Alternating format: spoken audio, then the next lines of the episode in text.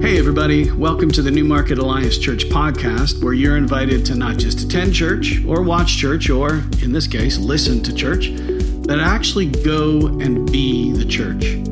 For everything you need to know about our community, be sure to go to newmarketalliance.ca and maybe even drop us a line to let us know you're listening. We read everything you send and we'll be sure to get back to you. Our worship service happens every Sunday at 10 a.m. in person or streaming online. We want you to know you absolutely matter to God, and you absolutely matter to us. Everyone is welcome and wanted. Now, let's join today's teaching. So, for the last several weeks, we've been in this series on the, on the difference between Christianity and other world religions. We, we kicked it off looking at the difference between Eastern religions, Buddhism, Hinduism. We looked at Judaism, we looked at all things related to Islam. We even looked at the sort of the, the difference, uh, maybe subtle differences sometimes between Catholics and Protestants. Last week, we looked at what separates the historic Christian faith with these newer, you know, American-born religions of, of Mormonism and, and Jehovah's Witnesses. It's, it's been quite a ride. Some of the feedback has been really encouraging. It might have answered some questions that you have, either by um, you know, about your own existing Christian faith, or maybe some of you have been kicking tires about what you believe. It hopefully added some measure of clarity in sorting out your own spiritual journey. Some of y'all might be asking, you know, why are we even talking about this? Um, some years ago, a man and his family started attending NAC, and they seemed happy here and they were getting involved and seemed like faithful Christians. Then something in a sermon, I, might have been just an offhanded remark, I don't even remember, but it, it caused him to talk to me after the service, and he said, So are you saying that the only way to true faith, the only way to heaven, um, is not Muhammad or Allah or Buddha, it's Jesus? And I was like, well, yeah, uh, that's what I'm saying. But uh, more to the point, that's what Jesus says.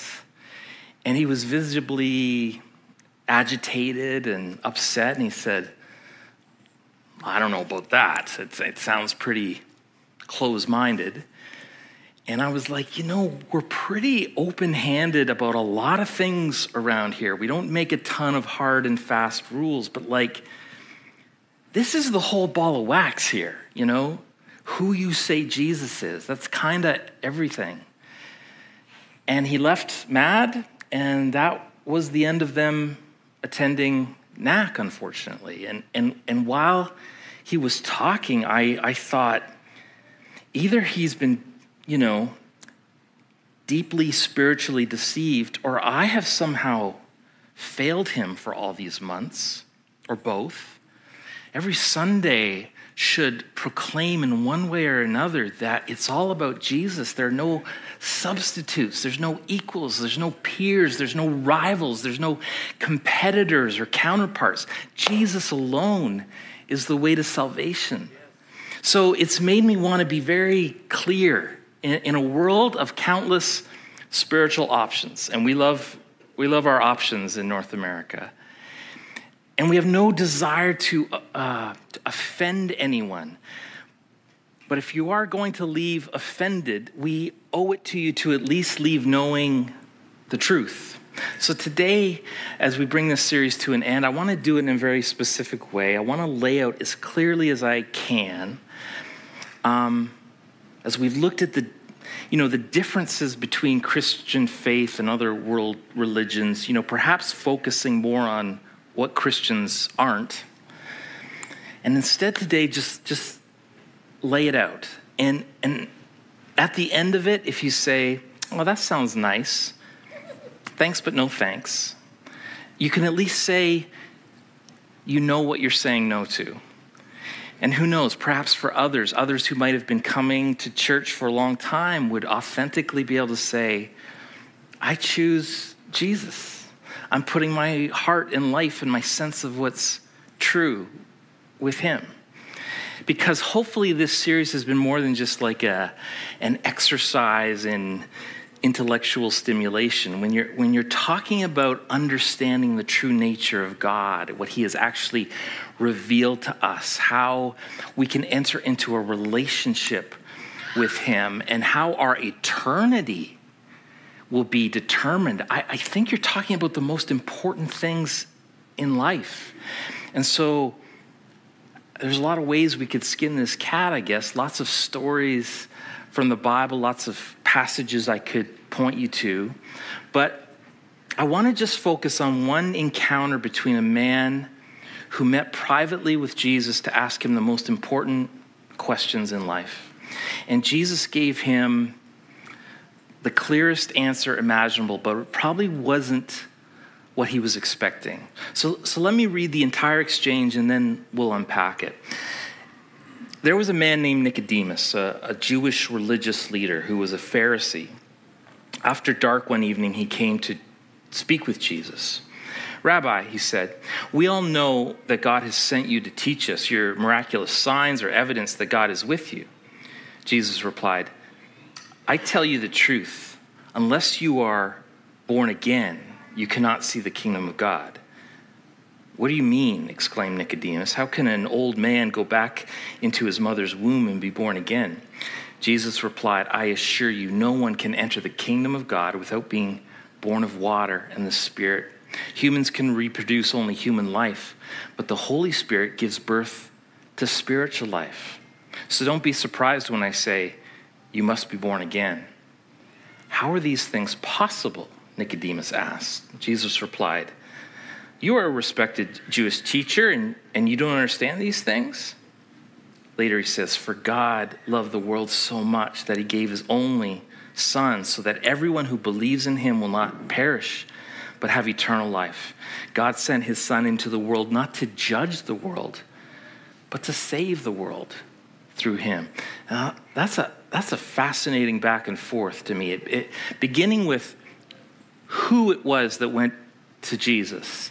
We're told his name is Nicodemus, and we're told that he's a, uh, a Jewish religious leader, a Pharisee. Now, the Pharisees were the devout of the devout.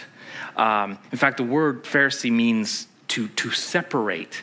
And that's exactly what they did. They separated themselves from culture, from anything and everything that would violate religious law. They, they were like the Navy SEALs of Judaism, you know, the elite, the 1%. They do more for God by 6 a.m. than you do all day, you know. And there were only around 6,000 of them, and they knew the Jewish law inside out and vowed to keep just every letter of it. Not only that, Nicodemus uh, was a Pharisee, but he was also a Jewish religious leader. That means he was part of this committee called the Sanhedrin. Only 71 of them, people who, who governed the Jewish people. And the Romans, who at that time in history occupied this part of, of the world, they, they delegated all kinds of authority to this group. And they were like, you know, we don't get all your weird laws and customs, and so you can self govern up to a point. And so the Sanhedrin had this authority, not only in religious matters, but in a lot of you know, civil and, and criminal matters. And Nicodemus was one of those 71 leaders who ruled over the entire Jewish nation. Now, if you know anything about the relationship between Jesus and the Pharisees, it starts to make sense why he visited Jesus late at night under the cover of darkness. He didn't want anyone to know that he was talking to Jesus. He wasn't ready to go public with what he was wrestling with and thinking about and the questions for Jesus that were kind of swirling around his head and in his heart. But he starts off with something of a, of a confession. He confesses how he's intrigued by Jesus, he's drawn to Jesus, and, and how what Jesus had been teaching and, and what he had done had kind of rocked his world. Let me read that part again. After dark one evening, he came to speak with Jesus. Rabbi, we all know that God has sent you to teach us. Your, your miraculous signs are evidence that God is with you. So, so Nicodemus uh, cracks open the door, you could say, to Jesus. He lets Jesus know that he's, he's curious, he's wrestling, that he knows there's something about Jesus that's different, different than any other religious leader, including himself. And the response Jesus gave him, um, I think, must have been stunning to Nicodemus. Jesus replied, I tell you the truth, unless you are born again, you cannot see the kingdom of God. What do you mean? How can an old man go back into his mother's womb and be born again? Jesus replied, I assure you, no one can enter the kingdom of God without being born of water and the Spirit. Humans can re- reproduce only human life, but the Holy Spirit gives birth to spiritual life. So don't be surprised when I say, You must be born again. I was a five year old Nicodemus. I, I raised in a pastor's home raised in a small church in Stirling, Ontario. Anybody ever hear of that? Of course, three people have. And uh, hearing songs and phrases like washed in the blood, ooh, gross, uh, a hedge of protection, is this a shrubbery thing? I didn't know. And, and like Nicodemus, I'd hear this phrase, born again. And even five year old Jonathan was like, What, back in your mom's belly? can I tell you? I was, I was, a, I was a pretty brilliant five year old. And um, I climbed up on my dad's knee and said, How do you be born again? Talk about, you know, tossing a lob ball to a pastor. And with that simple five year old understanding, you know, something changed. I have had faith ups and downs, but I'm told that actually something really did change for that little five year old. Apparently, I was a bit of a hellion, and something. Something happened that day. And I suspect most of you have heard that phrase born again, as in born again Christians, or, or hearing somebody say you must be born again. And you may even have some negative connotations or baggage when you hear that. But let's just strip away all the cultural stuff and, and how you may have had that even hurled at you like a missile, and, and just let what Jesus said be taken how it was meant to be taken. First, you are born physically. Yes, we can all agree on that. But then Jesus tells Nicodemus that there is a second birth that needs to take place, a second birth that, that Nicodemus, even as a deeply religious and moral man, had never experienced. So from the outside, it would seem a guy like Nicodemus would be like one of the closest to God um, based on his vocation and his good deeds, his devotion, and yet it seems he was still very far from God relationally. Now, now think about what that meant, not just for Nicodemus, but, but for all of us. First, it means that the life Jesus was talking about the relationship with God he came to offer. It had nothing to do with belonging, okay? Like belonging to a church or attending church. If it had been, I mean, no one was more in the religious in crowd than a guy like Nicodemus. He was a member of the Pharisees, even more uh, a member of this elite 71 group ruling class. Nicodemus belonged. He was on the VIP list, but Jesus made it clear that ain't what it's about. And, and, in fact, that's not all. What Jesus was talking about not only meant it didn't have anything to do with belonging, it didn't have anything to do with behaving. The idea, and it's an idea that I keep, you know, persists to this day, is that leading a good, moral, upstanding life will make things okay with God. That doing good, doing right, is the essence of a relationship with God. I hear that all the time. You know, the podcaster I respect, I just heard him say about New Year's resolutions. He said, I don't really do resolutions, but as a Christian, I go to Mass at Christmas and I make the general Christian pledge to be a better person. Whatever that means. And again, it, if that had been what it was all about, Nicodemus would have been nailing it. Like, because nobody was stricter in terms of lifestyle than the Pharisees. The Pharisaic system was developed around one major theme purity, separation from the world, holiness. And Nicodemus was so committed to that, so disciplined in his pursuit of it, that he was made one of the leaders of the Pharisees. So, by any account, Nicodemus was trying as hard as anyone, maybe more than anyone, to be a good person. And Jesus says, it's not about being good. You know, living a moral life is something that God desires for us, yes.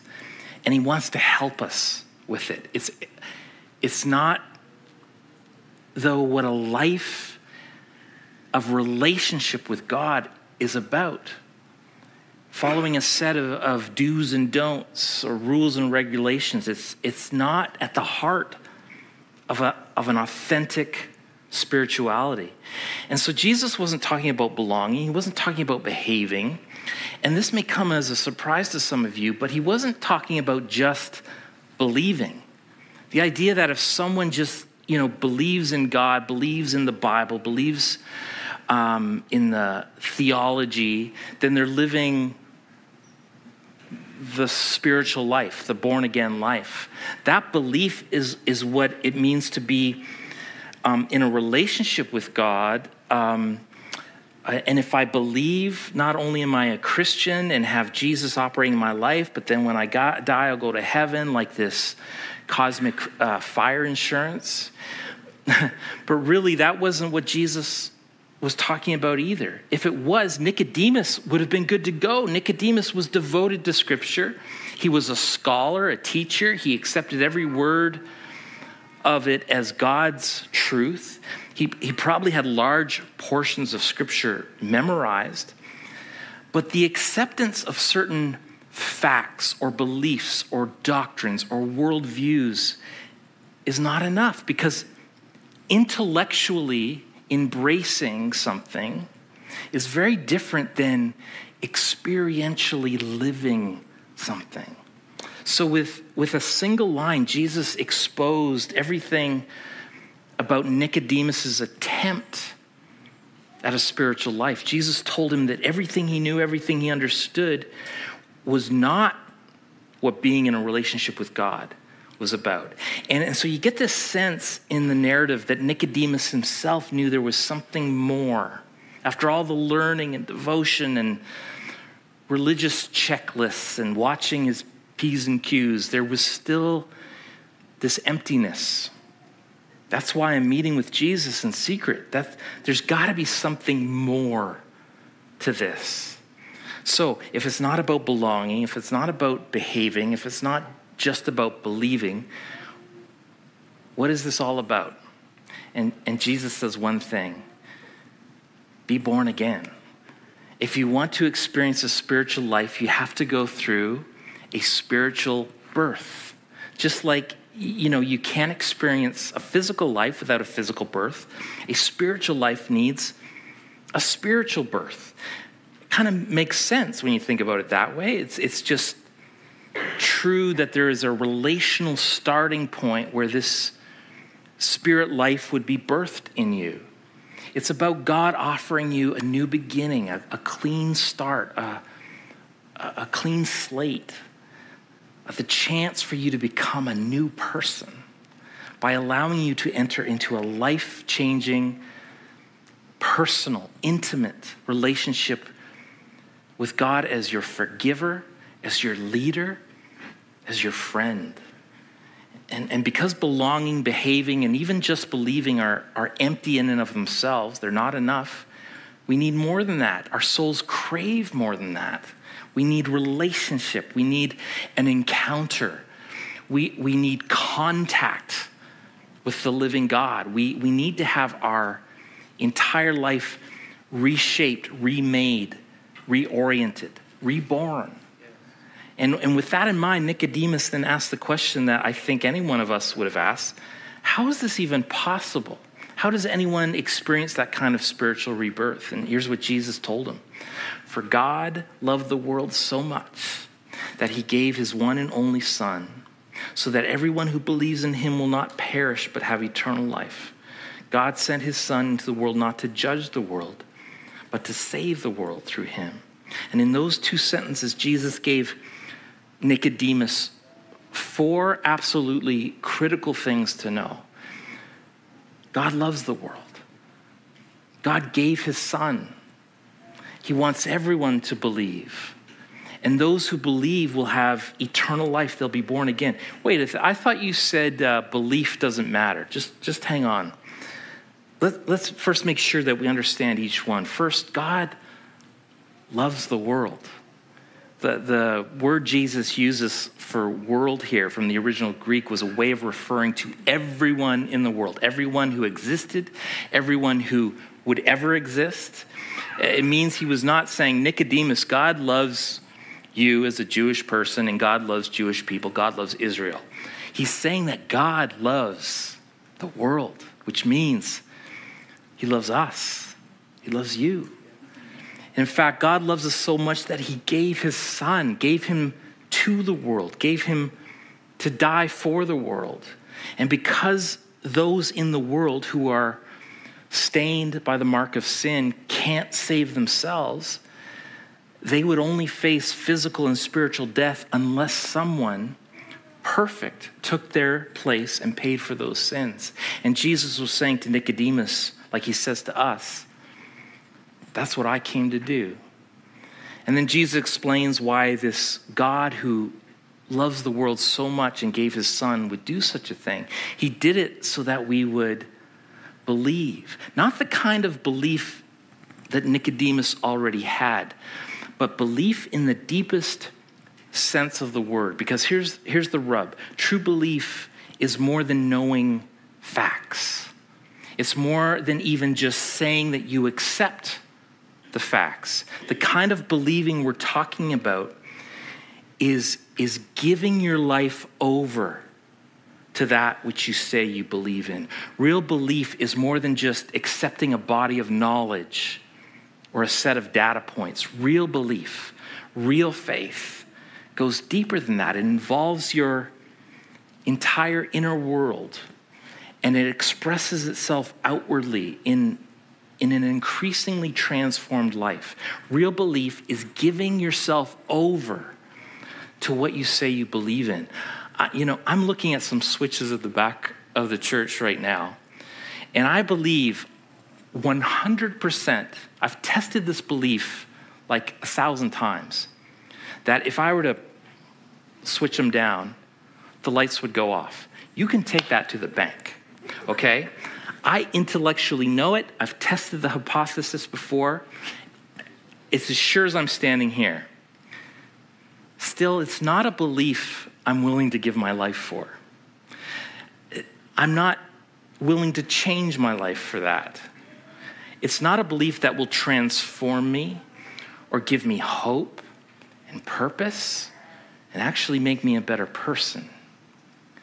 There's a there's a different kind of belief. Let's say you're single, and, and I ask you if you believe in marriage, and you say, Of course. And I ask you why, and you say, Well, you know, it, it uh, creates a stable relationship that provides security for the partners. It's, it's probably the best arrangement in which to raise children. Maybe it even helps bolster the stability of society and I say, you know what? That does sound good. Well, I'm a pastor, so allow me to pronounce you married. And you say, well, um, I would need someone to marry first.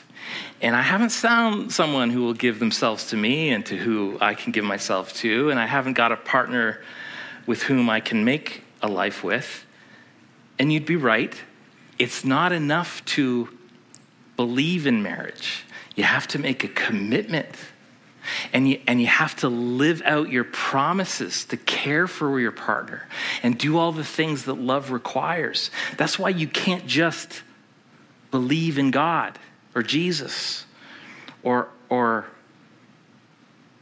you know, and have that be a marriage of sorts. You have to be in a relationship with Him, you have to commit to Him. And if you really believe, really know that you are intimately related to what it is that you know. You know, James, the brother of Jesus, and, and I like to think, because I have the spiritual gift of sarcasm, that he's being a bit. he's being a bit saucy here. He says, Oh, you believe in Jesus? You believe there's a God? Oh, good for you.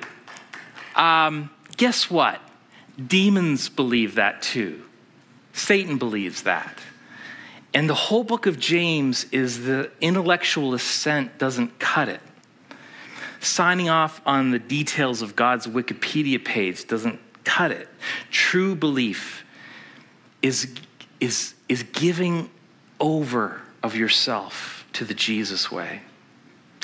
It brings us to the fourth big thing that Jesus said God loved the world, He gave His Son that we would believe, and that those who believe in this way will have eternal life.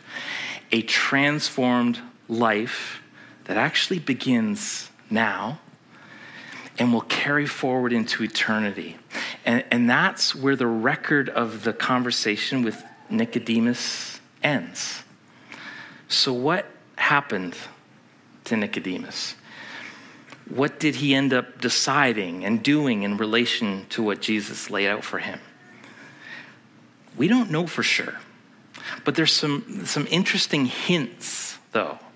Uh, we're told that when Jesus was, was brought for trial by up to the Sanhedrin uh, before his crucifixion, one and only one member of that group stood up for him. It was Nicodemus. And then after his crucifixion, two men went to Pilate, the, uh, the Roman governor of Judea, and asked for the body of Jesus in order to bury it. And uh, they did it at great risk to themselves immediately following the crucifixion, before the resurrection. Uh, most Christ followers ran away and they locked the door behind them. They feared that they might be executed next only these two men were seemingly strong enough in their faith. They resolved in their devotion to stand in front of authorities and ask for the body of Jesus. They were, in essence, going public with their allegiance, knowing that it could get them arrested as well. The first man was a man by the name of Joseph of Arimathea. The second was a man named Nicodemus. We don't know for sure if it was that Nicodemus but um, it seems like it might be the same Nicodemus who met Jesus in the dark of night. And now he was living for him in the light of day. But there's one biography, one story, one life, one decision that you can be absolutely sure about, and that's your own. If you want to be right with God, if you want to be in a relationship with Him through what Jesus did for you on the cross, if you want a dynamic, real, authentic, compelling faith, if you want to be a truly spiritual man, a truly spiritual woman, you need to be reborn. And that is just one prayer away a conversation between you and God, a prayer that admits your need for God and that tells the truth that you haven't been living for God. You haven't been in relationship with Him. A prayer that says you want to come to Him, that you want to turn away from the way you've been living, and that you want to live for Him, with Him, through Him. Jesus called people to repentance. And that is a word that simply means to change. It literally means to turn around, to face the other direction. And isn't that what you want? Do you, do you want to come to God, to a God who says, Hey, I've been looking at your life and your heart and your motivations, and uh, I got to say, it looks like you've got it all figured out. Stay the course. If, if that's what you think God will say, then clearly you don't need him. Clearly, you don't need saving from anything. You don't need saving from fear or worry or doubts or sickness or ultimately even death.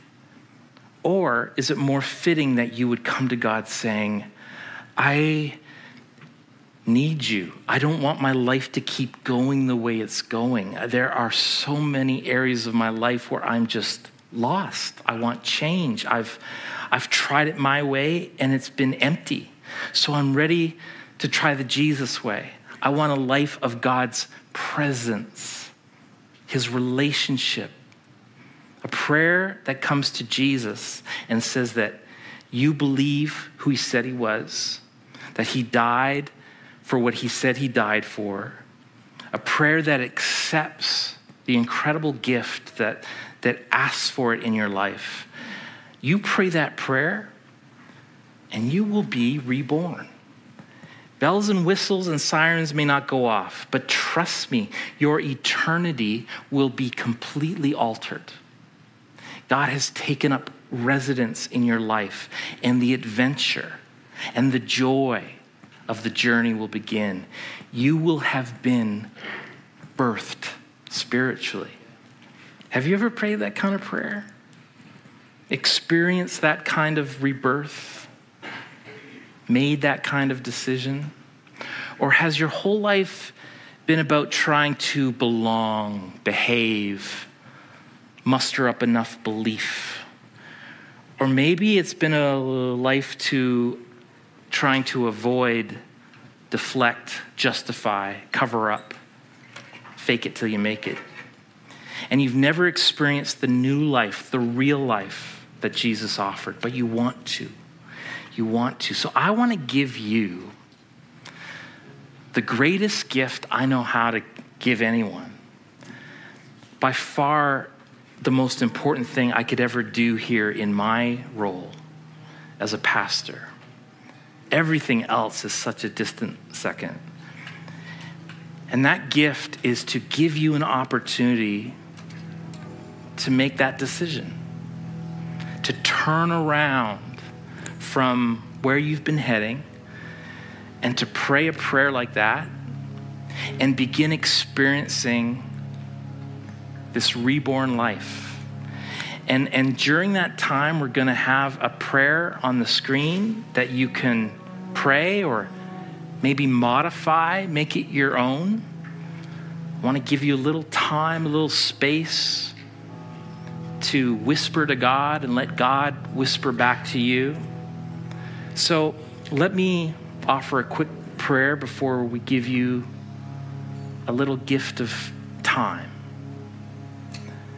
Father, I want to I want to pray specifically for those who know when they are most honest with themselves and with you that they are not in a true relationship with you, but they want to be and you want them to be in a relationship with you. So I pray that during this next song, they will pray to you in a way they never have before, that they will ask you to come into their life, to forgive them, to lead them. And I pray that everyone here who's already in that relationship will be joining me in prayer this whole time. In Jesus' name, amen.